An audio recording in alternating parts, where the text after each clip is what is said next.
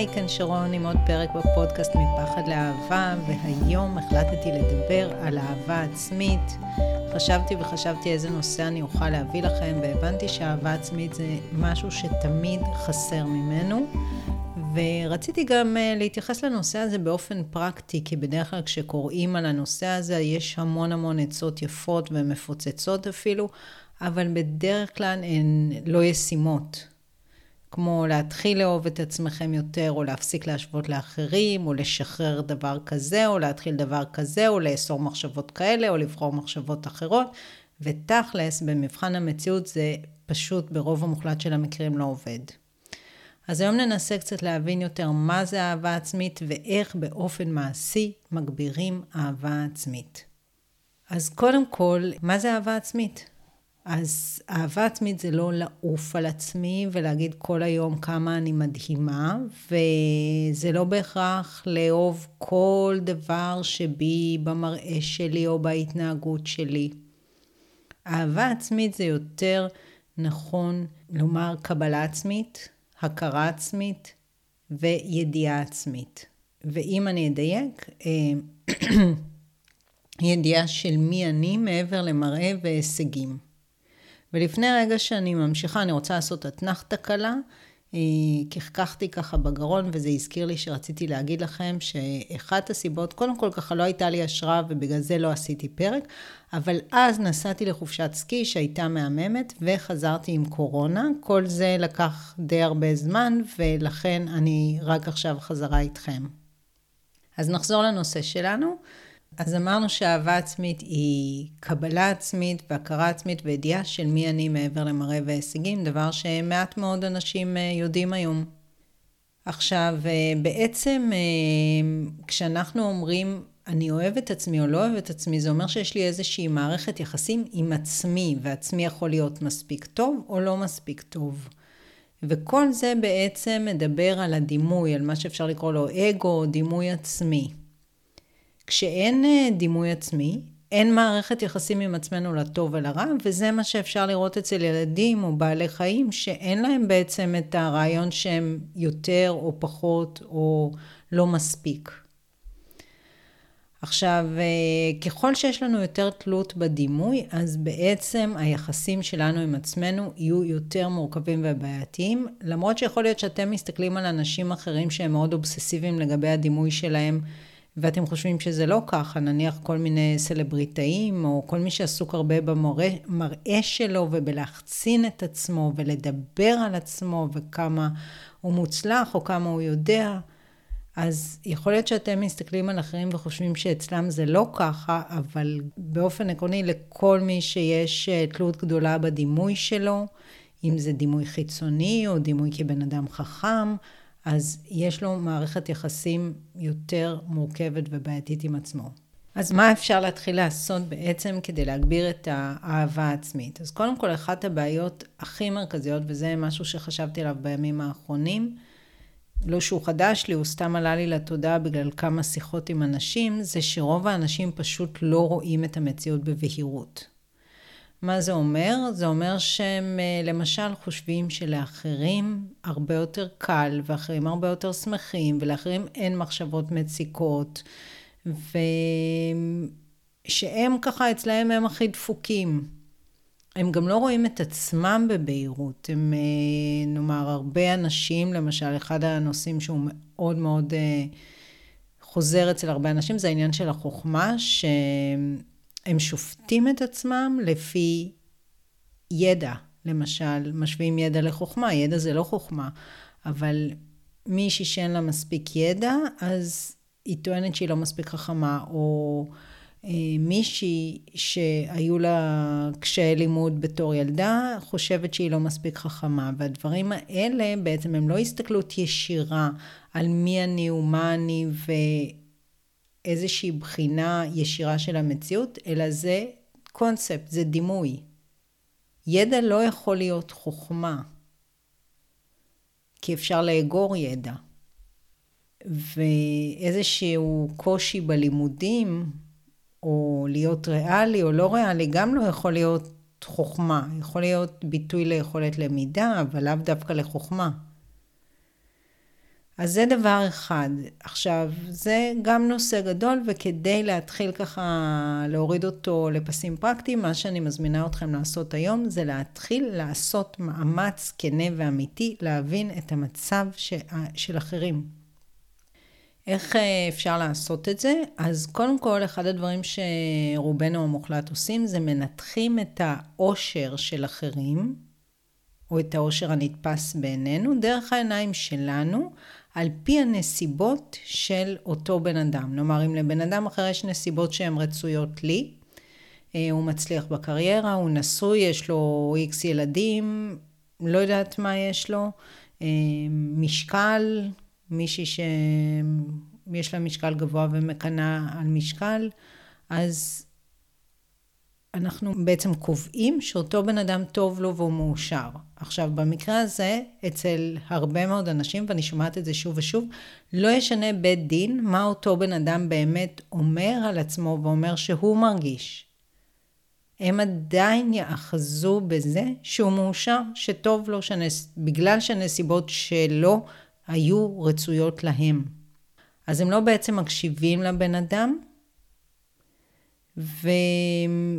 זה בדרך כלל איזשהו משהו שנובע מרחמים עצמיים ומלבכות על מר גורלי. אבל באופן עקרוני זה גם פוגע בכם בגלל שאתם מרגישים ככה הכי מסכנים, וגם זה יוצר יחסים שהם לא אותנטיים.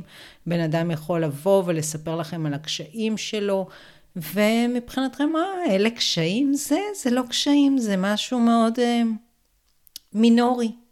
לא בשביל אותו בן אדם.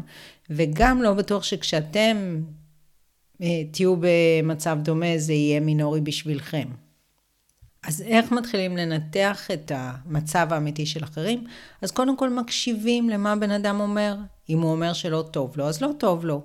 או מה הוא נמנע מלומר, זאת אומרת, אם אה, מישהו נמנע מלדבר על נושא מסוים, כמו מערכת היחסים שלו, אז יכול להיות שיש שם משהו שהוא לא רוצה לדבר עליו, או מצב הילדים שלו. אז להקשיב טוב טוב מה בן אדם אומר, או מה הוא נמנע מלומר, ממה הוא מתחמק, או מה הוא מציג בצורה יותר מדי מוגזמת, כאילו הכל מושלם, שגם זה לא מציאותי וזה בדרך כלל מסתיר משהו. עכשיו, לפעמים אנשים ממש אומרים אמירות, אני אגיד לכם כמה אמירות ששמעתי בהקשר הזה, שאנשים הביעו או הדגימו את חוסר האושר שלהם, ולאחרים זה פשוט לא עבר את הרדאר. כן, היא התחילה לקחת כדורים אחרי שהילד נולד, אבל אה, נראה לי שהיא מאוד מאושרת. אז למה היא התחילה לקחת כדורים? כן, יש להם מריבות, הם אה, אפילו רצו להיפרד, אבל הם מאוד מאוד מאושרים. אולי, אוקיי, בכל מקרה הם לא היו מאושרים בתקופה ההיא, אולי הם התגברו על כל הבעיות ועכשיו הם מאוד מאוד מאושרים. היא אמנם לא נמשכת אליו, אבל הוא מעריץ אותה והם מאוד מאושרים. לא יכול להיות. אמ, או אני לא מבינה מה יש לה להיות לא מאושרת. זה למשל משפט שנאמר על מישהי שבאמת יש לה איזושהי מצוקה מאוד גדולה בחיים, ומישהי אחרת שמכירה אותה לא מבינה מה יש לה להיות לא מאושרת. כי יש לה נסיבות אחרות שלאותה אמ, מישהי שאמרה את זה, הן היו רצויות. אז לפעמים אנשים ממש אומרים דברים, ואנחנו רואים דברים מול העיניים, אז פשוט לתת לזה רגע להיכנס, וזה לא... תמיד כשאני מציעה לעשות את זה, אני מסבירה, זה לא העניין של צרת רבים חצי נחמה. זה באמת העניין שאנשים רואים את המציאות בצורה כל כך מעוותת, שהם מרגישים הכי דפוקים מכולם. עוד דברים שיכולים באמת אה, להעיד על מצב של בן אדם, זה משהו במראה החיצוני, לא, לא אם הוא יפה או לא יפה, אבל אם יש איזה משהו שהוא כזה ירוד, אם יש איזה, אה, לא יודעת, אה, בעיות גדולות עם השמנה, כל מיני תחלואים, מצב הילדים של אותו בן אדם, מה שבן אדם אה, כמובן מספר על מערכות היחסים בחייו, אה, אה, או אם יש נתקים קשים מהורים, אחים, אז בדרך כלל זה יעיד על איזה שהם אה, דברים שיש להם השלכות אה, על העושר האישי של אותו בן אדם.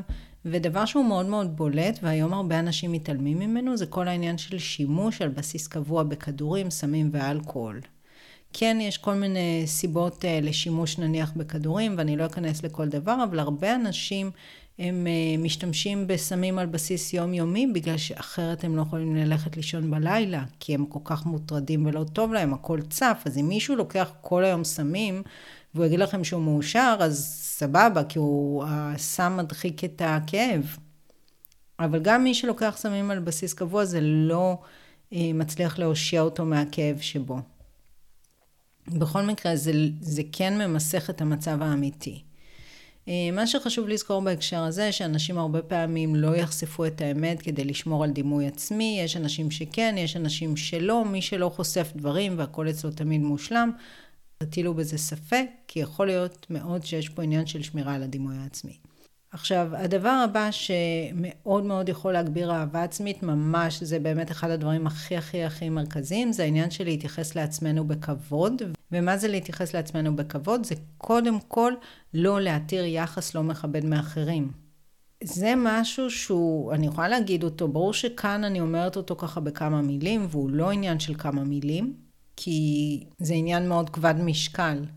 כי אנחנו הרבה מאוד פעמים נותנים לאחרים לא להתייחס אלינו בכבוד, זה יכול לקרות בכל מיני חזיתות.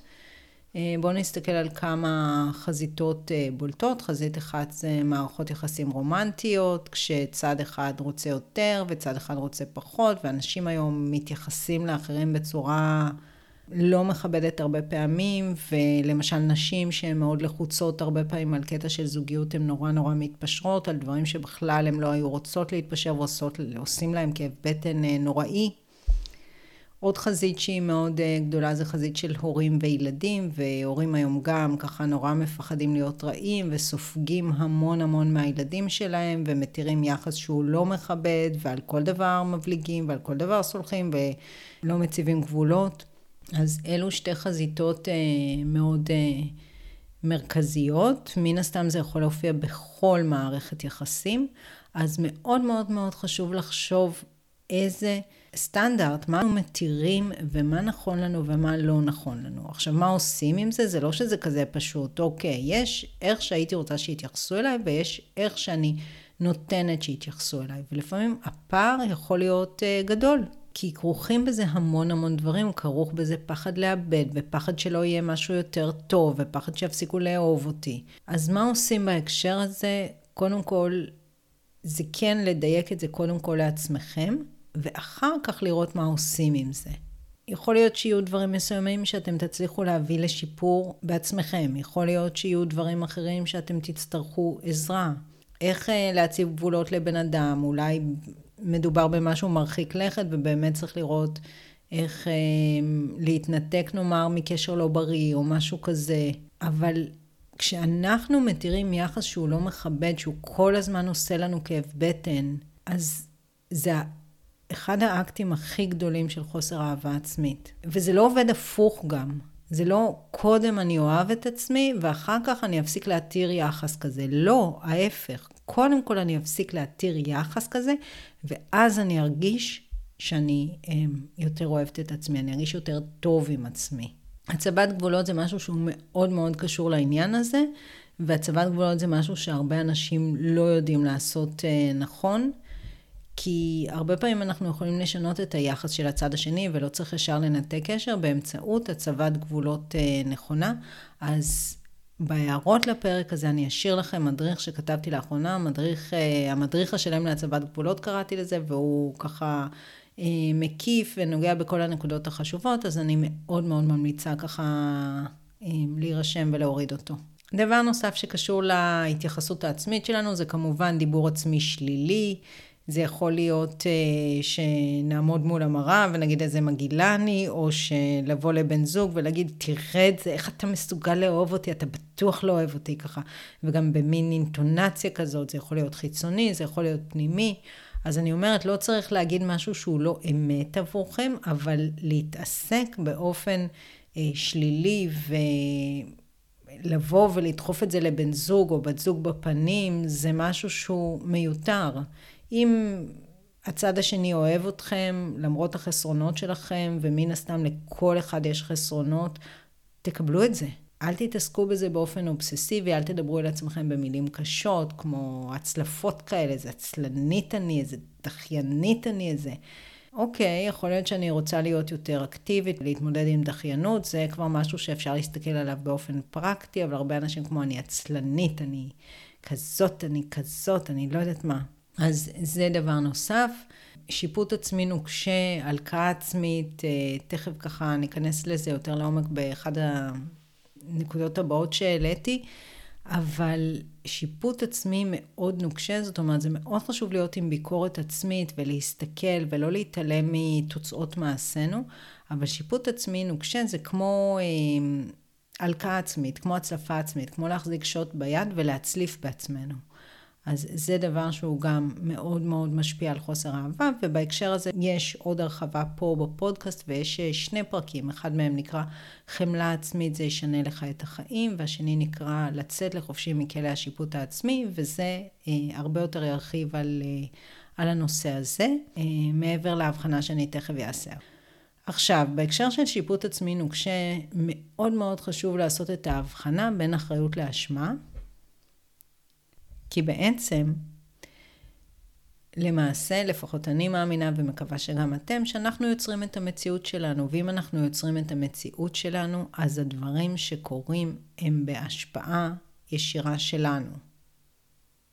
נכון שיש עוד אנשים מעורבים, ונכון שיש גם צד אחר, אבל אם מישהו יתייחס אליי בדרך מסוימת, אם הילדים שלי במצב מסוים, אם נתתי בזוגיות להתייחס אליי בדרך מסוימת, אני שותפה ליצירה שקרתה שם, לטוב ולרע.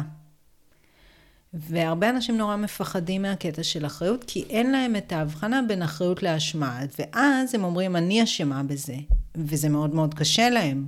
זה מין תווית גדולה כזאת להסתובב עם התחושה של אני אשמה, אני אשמה, אני עשיתי את זה, אני נתתי לזה לקרות. עכשיו, מה אשמה? אשמה היא בעצם, בין אם זה האשמת האחר או האשמה עצמית, זה הטענה שאני יכולתי אחרת, או הטענה שמישהו אחר יכול היה אחרת.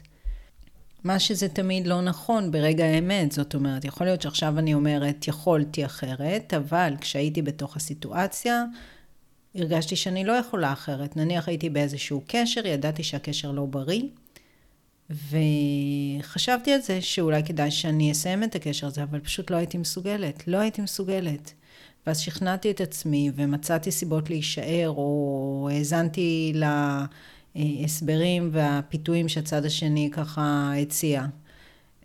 ולא יכולתי אחרת, עד הרגע שיכולתי אחרת, או עד הרגע שבעצם הנסיבות כפו את זה עליי. אז אפשר לשבת ולהצליף בעצמי, ואפשר להגיד, כן, כאילו, אני התרתי יחס כזה, הצד השני, יש שם ככה אמירות בזוגיות, לא, לא מתייחסים ככה לבן אדם אחר.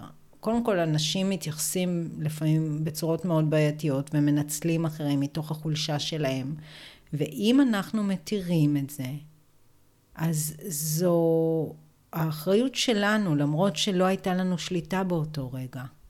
אז אני מבינה, כן, אני הייתי שותפה, אני שותפה לזה ואני אחראית לזה, אבל לא באמת במקום של בחירה, לא במקום של האשמה. וזה מאוד קריטי כשמדובר במערכות יחסים, בין אם זה מערכות יחסים שאנחנו אלה שספגו, ובין אם אה, אלו מערכות יחסים שאנחנו אלו שיותר משפיעים, כמו למשל במקרה של ילדים. אז אני אחראית, זאת אומרת, זה נובע ממני, זו ההשפעה שלי, יש לי חלק בזה, או אני התרתי את זה, אבל אני לא אשמה כי לא יכולתי אחרת. בואו נראה מה אני יכולה לעשות עכשיו כדי לשנות את המצב. אז כמו שאמרנו שכבוד עצמי חשוב, ככה זה גם כבוד לאחרים. האמת שלא נראה לי שיכול להיות כבוד עצמי בלי כבוד לאחרים, או ההפך. אמ, מאוד חשוב לא לנצל אנשים אחרים לצרכים שלנו, נניח שאני יודעת שיש לי ידיד והוא מאוהב בי ואני נורא צריכה את הידידות שלו, אז אני לא מתייחסת לעובדה שהוא כל הזמן מרגיש איזשהו כאב על המצב הזה. או ביחסים רומנטיים שצד אחד רוצה יותר וצד אחד רוצה פחות. יכול להיות כל מיני מקרים שאנחנו מנצלים אנשים לצרכים שלנו. ולהתייחס לאחרים בכבוד זה אם הבאתם ילדים לעולם, אז לדאוג להם כמו שצריך. לא להגיד עכשיו, יש לי תקופה שאני מאוד צריכה להיות עסוקה בעצמי, אז אני שמה אותם בצד. בסדר, זה בסדר לדאוג לעצמך ולשים אותם בצד עד גבול מסוים, אבל הם הילדים שלך. ולמה זה קשור לאהבה עצמית שלכם? כי קודם כל, להתייחס לאחרים בצורה שהיא אה, מנצלת ופוגענית, בן אדם שאוהב את עצמו לא יעשה את זה. בן אדם שמתייחס לעצמו בכבוד, בהערכה, לא יעשה את זה. זה כאילו דבר והיפוכו. וגם להיות אובססיבי כלפי עצמי ולפגוע באנשים בדרך זה משהו שיש לו מחיר. ואם דיברנו על העניין של אה, אשמה, אז הרבה מאוד אנשים יודעים שאיפשהו הם אשמים. הם יכולים להגיד שהם לא אשמים וזה לא קשור אליהם, אבל יש תחושה של אשמה, ואז אנחנו בכל מיני דרכים עקיפות וישירות חוזרים לחוסר כבוד עצמי, לחוסר אהבה עצמית. אז כן, זה משהו שהוא גם מאוד מאוד חשוב והוא לא obvious, כי בדרך כלל כשידברו על אהבה עצמית לא ידברו על יחס לאחרים. דבר שהוא קצת יותר פשוט זה העניין של אה, מחמאות, אבל הוא פשוט קיים יחסית מאוד חזק, ואמרו לי שאני אה, מוכשרת, אמרו לי שאני יפה, אמרו לי שאני עובדת טובה, אבל אני לא מאמינה לזה. אוקיי, יכול להיות שאני לא חושבת שאני יפה, ומישהו אחר אמר לי שאני יפה. סבבה, זכותו לחשוב מה שהוא רוצה, מה זה לא מאמינה? תסתכלו על הבן אדם שאומר את זה, תבחנו, תסתכלו לו בעיניים, תנסו להקשיב לו באמת. תראו אם הוא כנה. כל אחד עם הדעות שלו. אם מישהו אומר שאני עובדת טובה, כנראה עבורו אני עובדת טובה. ומאוד חשוב לתת uh, למחמאות להיכנס פנימה, לא משנה ממי הן מגיעות, מגיעות מאימא שלכם, זה גם, uh, זה כאילו משהו שהרבה פעמים נורא קל לפסול אותו, כן, אני אומרת את זה כי אימא שלי.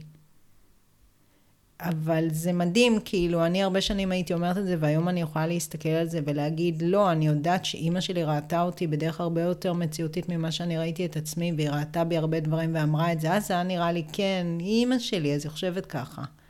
זה לא ככה, תנסו לראות את עצמכם בעיניים של האחר, תקשיבו רגע. וזה לא אומר שאתם צריכים לחש... לחשוב את כל הדברים האלה על עצמכם, אתם רק צריכים לקבל שזה מה שבן אדם אומר, שזה האימפקט שלכם על בן אדם אחר. לתת לזה להיכנס פנימה, לא מטאפורית פשוט להדוף את זה. אז זה דבר שהוא כביכול קטן, אבל הוא יכול לעשות הבדל משמעותי, כי יש משהו מאוד שלילי, מאוד אנטי כלפי עצמנו בהדיפה המכוונת הזאת. לא, זה לא. ובדרך כלל אנחנו נגיד את זה בצורה כזאת, כן, אבל אה, אני לא מאמינה לזה, אני לא, זה לא... זה... אז לוותר על זה. עכשיו, אהבה עצמית קשורה הרבה גם לנושא של לסמוך על עצמנו ולהאמין בעצמנו, ודבר שאתם יכולים לעשות באופן פרקטי כדי שיעזור לכם בהקשר הזה, זה בכל עניין לשאול את עצמכם, מה אני חושבת? מה אני רואה? מה אני מבינה לגבי הסיטואציה? מה אני רוצה? מה עושה לי טוב? מה עושה לי לא טוב? במקום כל הזמן לשלול את העדפות שלכם כמשהו שהוא לא בסדר ולקחת את המילים של מישהו אחר שהוא אומר זה יעשה לך טוב. זה מה שאת צריכה לחשוב, זה מה שאת צריכה לרצות, לא? מה אני חושבת, להתחיל לתת לעצמכם לגיטימציה. אף אחד לא ייתן לכם לגיטימציה אם לא תיתנו לעצמכם לגיטימציה. אתם אף פעם לא תרגישו נכון. זאת אומרת, אם גם תלכו לה, כל פעם לדעות של מישהו אחר ותישענו עליהם כמשהו יותר נכון, אז אתם תמיד תרגישו שהדעות והרצונות שלכם הם לא נכונים, ואז זו תחושה שמשהו לא בסדר בי. אני לא בסדר, אני לא כמו שאני אמורה להיות. אז זה דבר קטן לעשות אותו ואפילו אה, לשאול את עצמכם, פשוט לפעמים לעצור ולשאול את, את עצמכם, מה אני חושב בנושא? מה נכון לי? האם זה עושה לי טוב? האם זה עושה לי לא טוב? זה, זה לא בסדר שזה עושה לי לא טוב? מי אמר? זה עושה לי לא טוב. ולבסוף, אחד הדברים שזה כאילו דבר סופר סופר גדול, זה, אה, אבל הוא גם קטן, וזה להשקיט את התודעה. מה זה אומר להשקיט את התודעה? יום שאומרים להשקיט את התודעה, מדברים על מדיטציה, מיינדפולנס, אבל קודם כל, רגע, אני רוצה לדבר על כל הרעשים האלה שנכנסים אלינו כל הזמן מסביב, שזה קודם כל רשתות חברתיות והבהייה הבלתי פוסקת שלנו בכל מיני תכנים וכל מיני אמרות שפר וחייהם של אחרים שבאמת שאין לנו דבר ועניין איתם והם לא באמת מעניינים בשיט. הרי מן הסתם את רוב החברים שלכם בפייסבוק אתם לא באמת כזה מכירים מקרוב.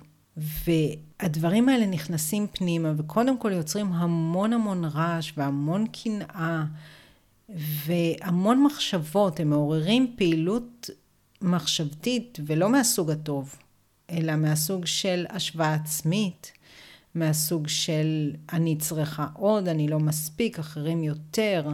אני למשל, אמ, יצא לי בחודש האחרון, קודם כל אה, הורדתי את אינסטגרם מדף הבית שלי בטלפון, ואז ככה כמעט הפסקתי להיכנס.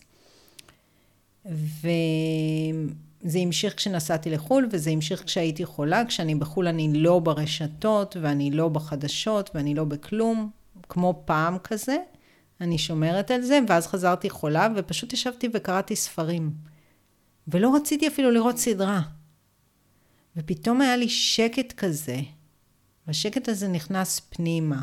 אז נכון שבחיים הרגילים אנחנו צריכים לעשות את זה באופן מכוון, אבל אני בהחלט ממליצה לעשות את זה, לחסום. יש תוכנות שחוסמות את הכניסה לרשתות חברתיות, ולחסום את זה בשעות מסוימות ביום, לא רק בזמן העבודה, אלא גם למשל אחרי צהריים כשאתם אה, עם הילדים, או סתם עם בן בת זוג, או אפילו לגמרי לגמרי לבד.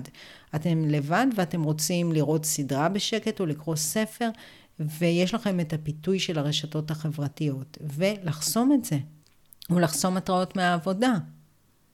זה בסדר, אני בעד גם לעשות מיינדפולנס ומדיטציה, ואני אוהבת ועושה, וגם אה, לזה אני אשאיר לכם קצת אה,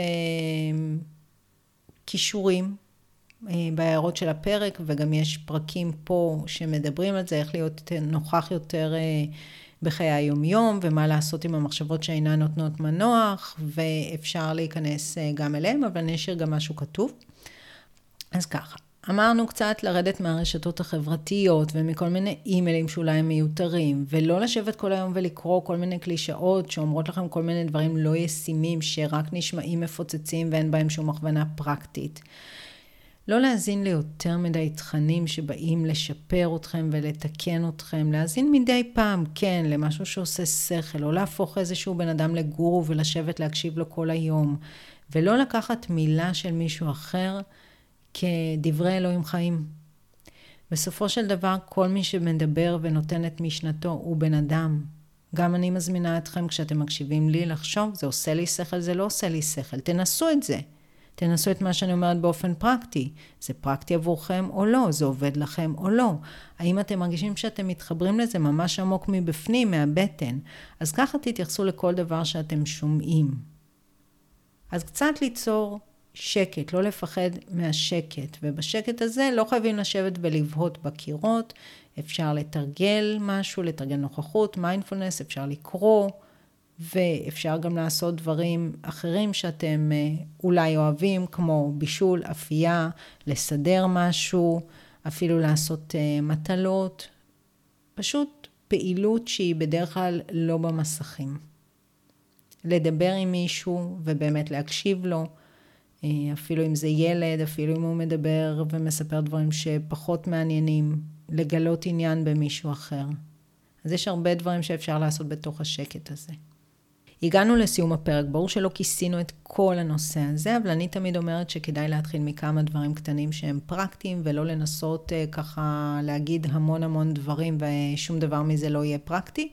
אז אני מקווה שתמצאו לפחות דבר אחד, אם לא יותר, שיהיה פרקטי עבורכם uh, מהפרק הזה. ואני מקווה שנהנתם, שהפקתם ערך, וכמובן אתם מוזמנים לשתף את הפרק עם אנשים שאתם מכירים, שאתם חושבים שיכולים להתערם ממנו גם הם. וכמו שאמרתי, השארתי לכם אה, כמה דברים בהערות, אז תבדקו אותם, ואנחנו נתראה בפרקים הבאים. שיהיה יום מעולה. ביי ביי.